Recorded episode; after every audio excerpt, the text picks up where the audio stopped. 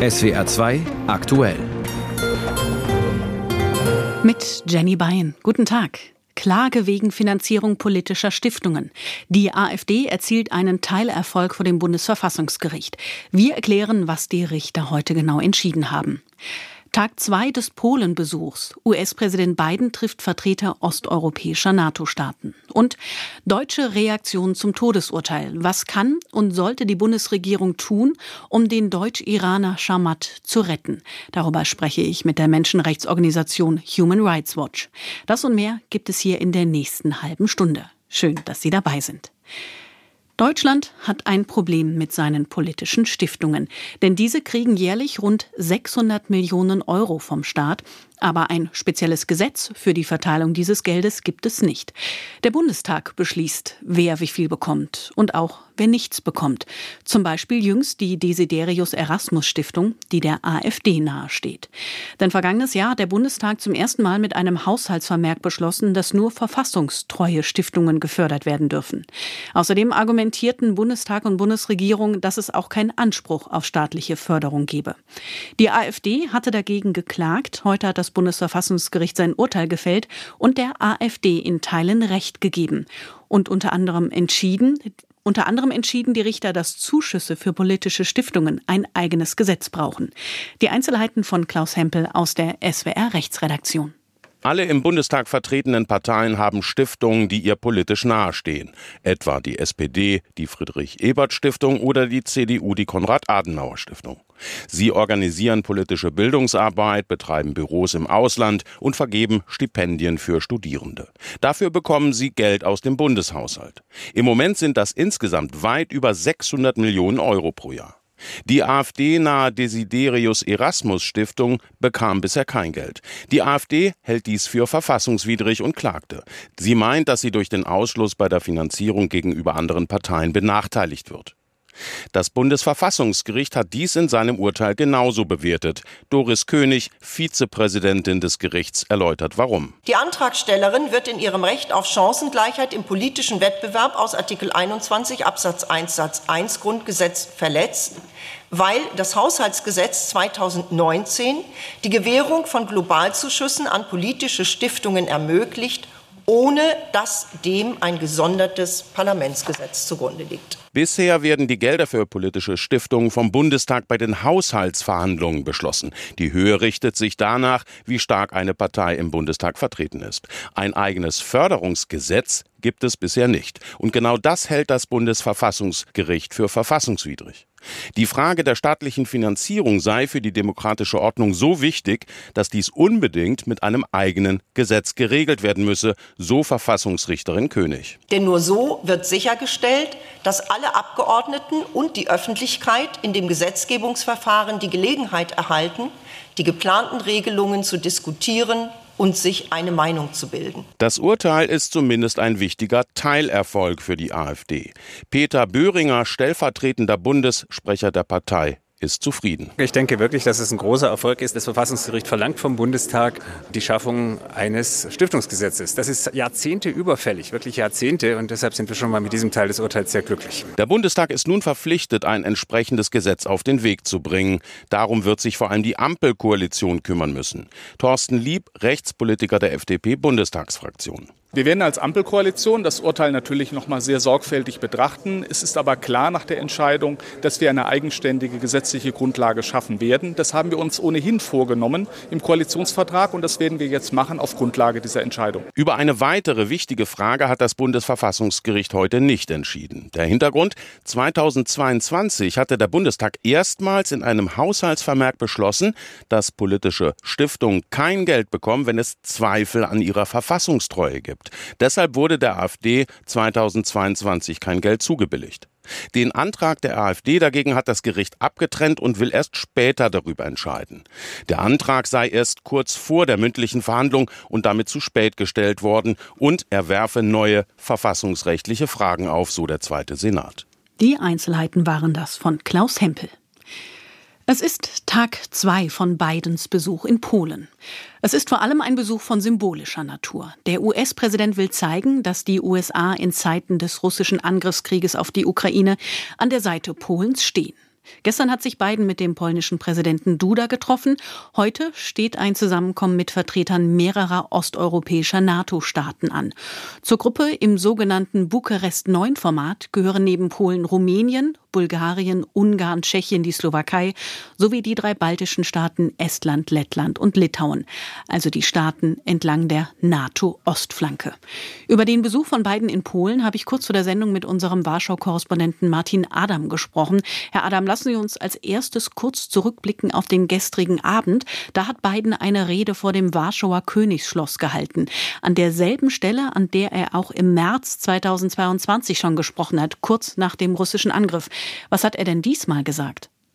Biden ist gestern ziemlich überraschend für mich sogar mit einem recht optimistischen Ton eingestiegen in diese Rede, die wirklich inszeniert war wie so ein Popkonzert. Also viele bunte Fähnchen, laute Popmusik und Biden kommt dann in diesem typischen Jogging-Schritt auf die Bühne gelaufen und er hat im Grunde davon berichtet, wie er in Kiew war und vor einem Jahr hätten alle damit gerechnet, dass Kiew fallen würde und er könne jetzt berichten, Kiew sei eben noch da, halte stand, sei stolz und sei frei und das klang zwischendrin fast so, als sei der Krieg im Grunde schon beendet. Ist er nicht, weiß auch Biden und das war dann der Teil, vor dem ähm, ja auch gewarnt worden war im Grunde, dass Biden sowohl die NATO als auch seine eigene Bevölkerung in den USA als auch Polen und dann eben äh, in Richtung Moskau aufruft bzw. signalisiert, der Westen müsse durchhalten, denn Putin hatte ja auch am Vormittag in seiner Rede gezeigt, dass er noch lange nicht bereit ist aufzugeben. Der Krieg wird also noch eine Weile dauern. Heute nun trifft sich Biden in Warschau mit Vertretern mehrerer osteuropäischer NATO-Staaten. Zu der Gruppe im sogenannten Bukarest-9-Format gehören Polen, Rumänien, Bulgarien, Ungarn, Tschechien, die Slowakei sowie die drei baltischen Staaten Estland, Lettland und Litauen. Was genau soll denn da mit den allen besprochen werden? Dieses Treffen der Bukarest 9, an dem auch Jens Stoltenberg, der NATO-Generalsekretär, teilnehmen wird, ist im Grunde eine Art Vorbereitungsrunde, eine von mehreren äh, Vorbereitung auf den NATO-Gipfel in Vilnius im Juli. Die Bukarest 9 sind im Grunde die Staaten, die wir immer die NATO-Ostflanke nennen. Und diese Gruppe hat sich zusammengetan nach der russischen Annexion der Krim. 2015 ist die gegründet worden und ähm, das Programm ist noch nicht so richtig öffentlich. Ich rechne erstmal nicht damit, dass es dort richtig konkrete Beschlüsse geben wird, sondern dass es auch da darum geht, sich auszutauschen und vor allem Zusammenhalt zu demonstrieren. Die große Mission, die Joe Biden hier hat in Polen, und der Besuch wird eben auch als Besuch in der Region, nicht nur in Polen verstanden, ist zu zeigen, die USA sind da, die USA haben diese Region im Blick und unterschätzen sie nicht. Wie wichtig ist denn diese NATO-Ostflanke für Polen und für die anderen Staaten in der Region? Ganz entscheidend. Sie konstituieren die NATO-Ostflanke. Ja, Polen versteht sich selbst als der größte und auch repräsentativ wichtigste Staat in dieser NATO-Ostflanke, versteht sich als Fürsprecher auch der Ukraine innerhalb von EU und NATO und arbeitet seit Jahren daran, beziehungsweise leidet auch seit Jahren darunter, dass die Warnungen, die von hier kommen, eben auch als Perspektive nicht nur Polens, sondern dieser, des, des Ostendes, der Ostgrenze der NATO, dass die in Berlin und Paris zum Beispiel nicht so sehr gehört wurden oder dann nicht so sehr beachtet wurden, wie man sich das in Warschau gewünscht hätte. Joe Biden ist zum zweiten Mal hier innerhalb eines Jahres und demonstriert eben genau das Gegenteil. Er ist hier, er hört zu, das kommt hier sehr, sehr gut an. Und äh, für Polen ist diese NATO-Ostflanke ein ganz wichtiger Bestandteil der eigenen Identität. Sie haben es schon ein bisschen angesprochen. Wie wird der Besuch von Biden denn in Polen aufgenommen? Vielleicht erstmal von politischer Seite. Prinzipiell sehr, sehr gut. Es gab einige Diskussionen, weil Jarosław Kaczynski, der ähm, Chef der regierenden Peace-Partei und nach wie vor eigentlich die wichtige oder zentrale Figur in der polnischen Politik, der ist gefilmt worden dabei, wie er auf dem Weg zum Ausgang dort an der Bühne, also nach der Rede von Joe Biden, so ein bisschen scherzhaft sagte, naja, der hat ja gar nichts gesagt, der Biden. Jetzt geht die Peace so ein bisschen zurück und sagt, naja, das war ja wirklich auch nur ein Witz, woran niemand so richtig glaubt. Also einerseits war man hier vielleicht ein bisschen unglücklich, weil man sich doch mehr Konkretes gewünscht hätte. Also konkrete Zusagen für weitere Truppenverlegungen nach Polen zum Beispiel oder für konkrete Investitionen. Andererseits ist aber eben, und das hatte auch äh, Andrzej Duda, der Präsident, im Vorhinein schon gesagt, ist die pure Anwesenheit von Joe Biden eine Art Sicherheitsgarantie für Polen, auch eine Erneuerung der Sicherheitsgarantie. Und das hört man hier aus fast allen politischen Lagern. Also die Zustimmung ist sehr groß. Und wie reagiert die Bevölkerung auf den Besuch von Biden? Ähnlich, sehr ähnlich. Es gibt äh, Aussagen von Menschen, die gestern auch dort waren, die im Publikum waren und sich das angehört haben, die wirklich davon sprechen oder diese dieses Narrativ von beiden auch aufnehmen, dass eben hier und heute über die Zukunft nicht nur unserer Generation, sondern unserer Kinder und Enkelkinder ähm, entschieden wird. Da gibt es viele Menschen, die ich gehört habe, die sagen, sie sind jetzt doch etwas beruhigt oder bestärkt darin, dass der US-Präsident eben sagt, er steht auch an der Seite Polens, nicht nur der Ukraine, er sieht diese ganze Region und sie selbst fühlen sich da auch versichert. Und das äh, scheint mir doch die überwiegende Meinung äh, in der Bevölkerung zu sein. Nicht zuletzt, weil man sich eben hier anders als in vielen anderen Ländern weiter westlich doch sehr direkt auch bedroht fühlt von der russischen Aggression. Einschätzungen von unserem Polen-Korrespondenten Martin Adam. Es ist 12.15 Uhr. Das Urteil werde deutliche Konsequenzen haben. Das hat Bundesaußenministerin Baerbock gestern in Richtung Iran angekündigt. Es geht um den Fall des Deutsch-Iraners Jamajid Shamat. Er ist gestern im Iran zum Tode verurteilt worden wegen angeblicher Terrorvorwürfe. Seine Familie bestreitet das vehement, vor allem seine Tochter. Unser Iran-Korrespondent Benjamin Weber hat mit ihr gesprochen und fasst auch die anderen Reaktionen auf das Urteil zusammen. Ein Schauprozess. So bezeichnen Menschenrechtsorganisationen wie Amnesty International das Gerichtsverfahren gegen den Deutsch-Iraner Jamshid Chamat. Auch Außenministerin Annalena Baerbock kritisiert, der 67-Jährige habe ohne Rechtsbeistand keinen fairen Prozess gehabt. In einem schriftlichen Statement sagt die Außenministerin, das Urteil werde eine deutliche Reaktion zur Folge haben. Wie diese Reaktion aussieht, ist noch unklar, auch für Chamats Tochter Gazelle. Für mich ist das eine Frage, was heißt das? Was bedeutet das, eine deutliche Reaktion? Was wird sie genau machen? Ihr Vater, öffentlicher Kritiker des Iran, war in Dubai im Urlaub, als ihn iranische Agenten in den Iran entführten. Zweieinhalb Jahre ist das her, seitdem habe die Familie kaum noch Kontakt zu ihm.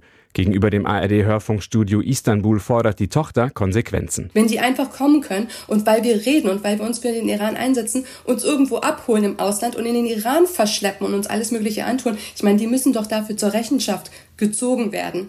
Und ich, ich möchte einfach klare Antworten von unserer Regierung, klare Antworten von Frau Baerbock. Was werden Sie für meinen Vater tun? Was werden Sie tun, um Ihren Staatsbürger zu schützen vor diesem Terrorismus? Der 67 Jahre alte Chamat ist in Teheran geboren und in Deutschland aufgewachsen. Vor 20 Jahren zog er in die USA, wo er der iranischen Oppositionsgruppe Tondar angehört.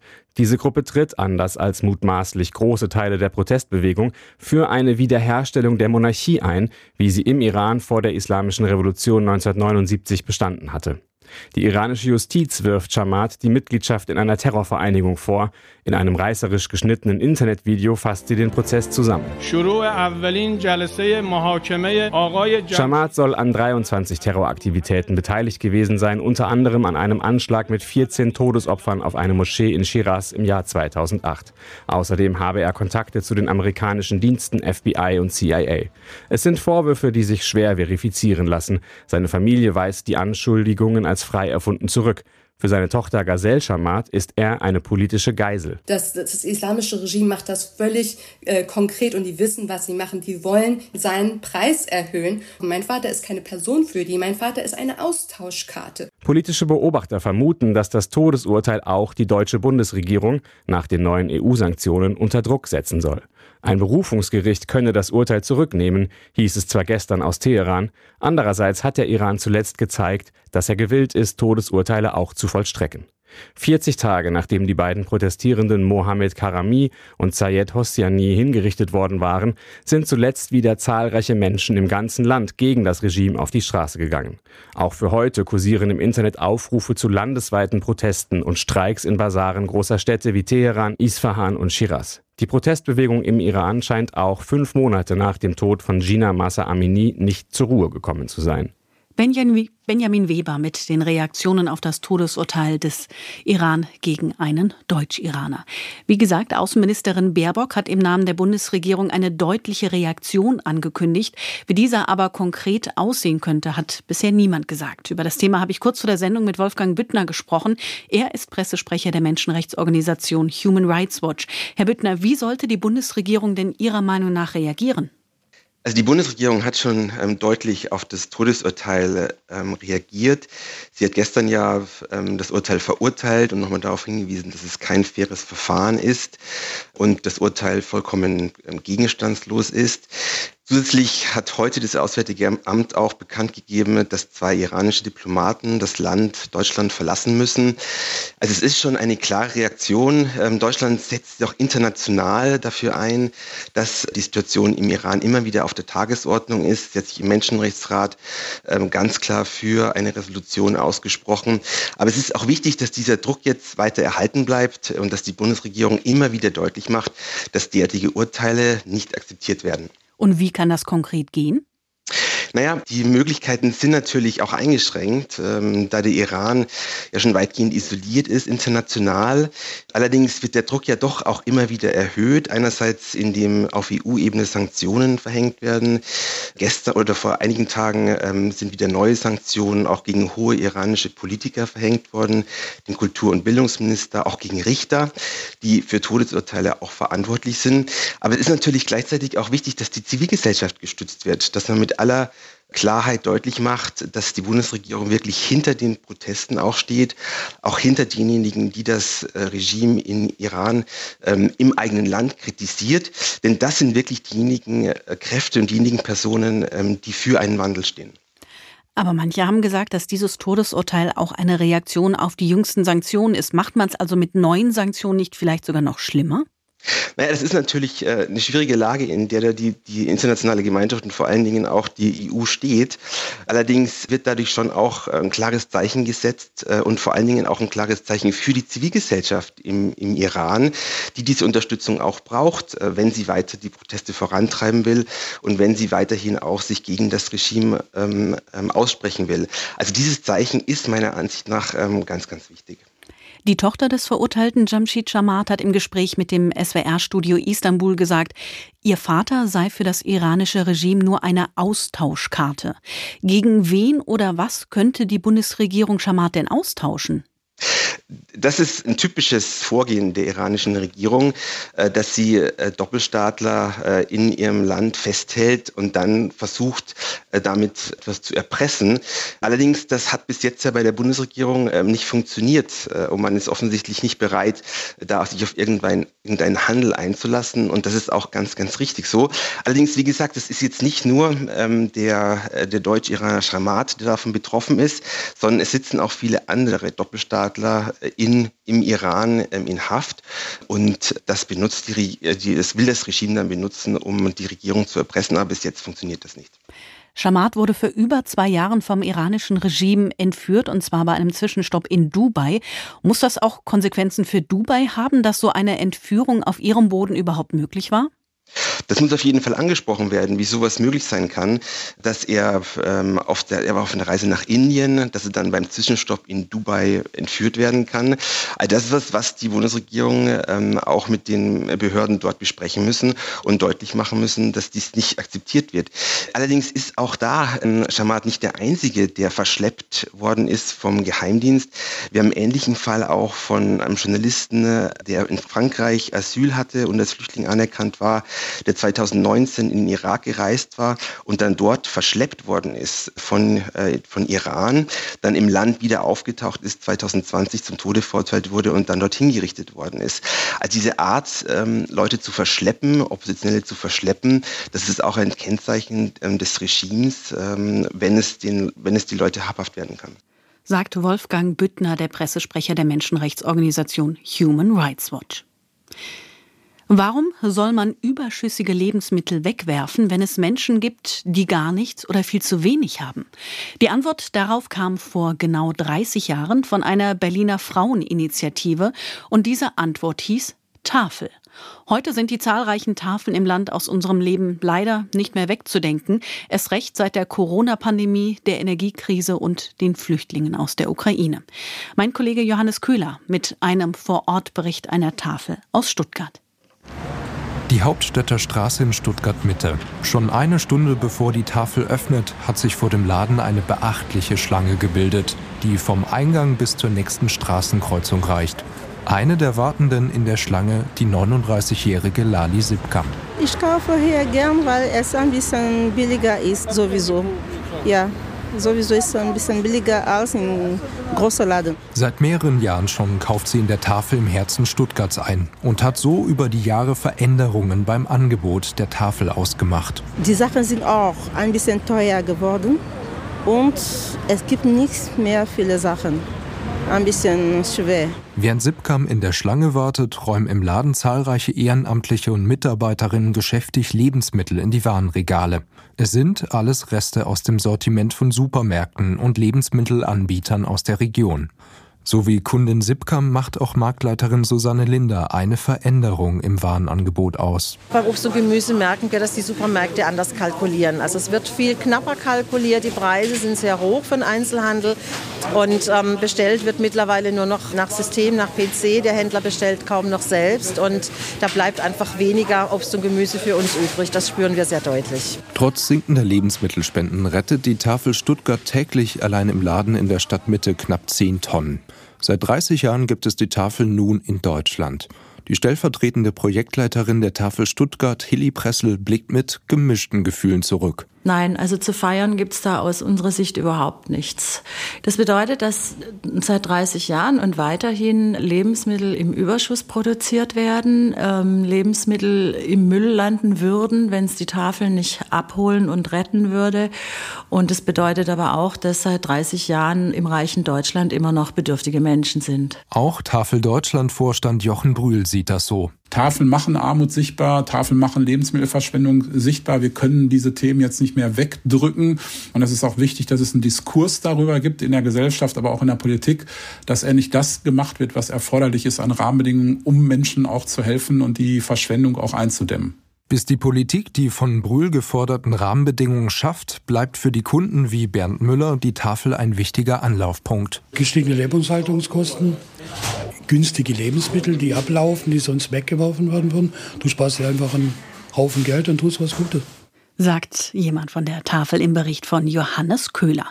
Wir kommen zum Börsen- und Wirtschaftsgespräch. Der US-Elektrobauer Tesla hat seine Pläne für eine komplette Batterieproduktion in Deutschland aufgegeben. In seiner Fabrik im brandenburgischen Grünheide wollte Tesla Autobau aus einem Guss betreiben. E-Autos und eben auch Batterien samt deren Herzstück der Batteriezelle sollten dort hergestellt werden. Schon vor einigen Monaten hatte Tesla die Pläne für die Batterieproduktion auf Eis gelegt. Jetzt ist es aber offiziell. Lena Stadler aus der SR Wirtschaftsredaktion. Warum jetzt dieser Rückzug aus der Batterieproduktion in Deutschland?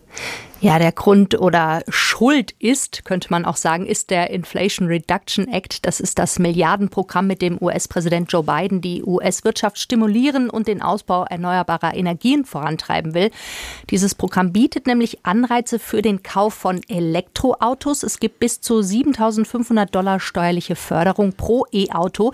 Die bekommt man aber nur unter bestimmten Voraussetzungen. Eine davon ist, die Materialien für die Batterie zumindest zu einem bestimmten Anteil müssen aus den USA oder anderen Ländern kommen, mit denen die USA ein Freihandelsabkommen haben. Und deshalb hat Tesla großes Interesse daran, seine Batteriezellproduktion in den USA auszubauen und eben nicht in Deutschland, weil hier bislang kein Freihandelsabkommen mit den USA in Kraft ist. Wird denn in Grünheide dann gar keine Batterieproduktion mehr stattfinden?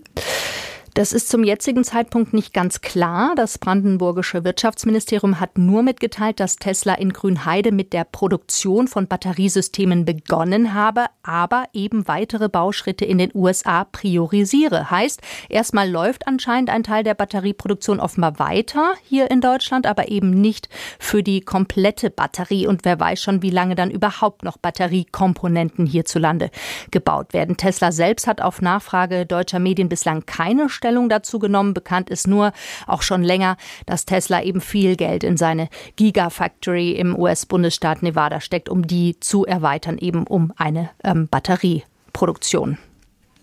Ordnen wir das mal ins große Ganze ein. Was bedeutet das für die Batterieproduktion in Deutschland? Ja, ich würde sagen, das ist ein ziemlicher Rückschlag erstmal, zumal gerade vor weniger als drei Wochen der schwedische Batteriehersteller Northvolt verkündet hat, sein geplantes Werk in Schleswig-Holstein vielleicht doch nicht hier zu bauen, sondern lieber in den USA eine Fabrik hinzustellen. Und auch Volkswagen überlegt, Batteriezellen künftig in Nordamerika zu fertigen, obwohl man offiziell noch am Plan festhält, bis 2030 sechs Batteriezellwerke in Europa Europa zu bauen. Die EU hat zwar angekündigt, die europäische Industrie ebenfalls fördern zu wollen, also einen Kontrapunkt zum Inflation Reduction Act zu setzen, aber ob man die Batterieproduktion jetzt noch mal einfangen kann oder ob noch mehr äh, Standortverlagerungen stattfinden werden, das wird sich in den nächsten ein, zwei Jahren zeigen. Ganz zum Schluss noch schnell der Blick an die Börse. Der DAX ähm, verliert mehr als 0,7 Prozent und steht bei 15.280 Punkten.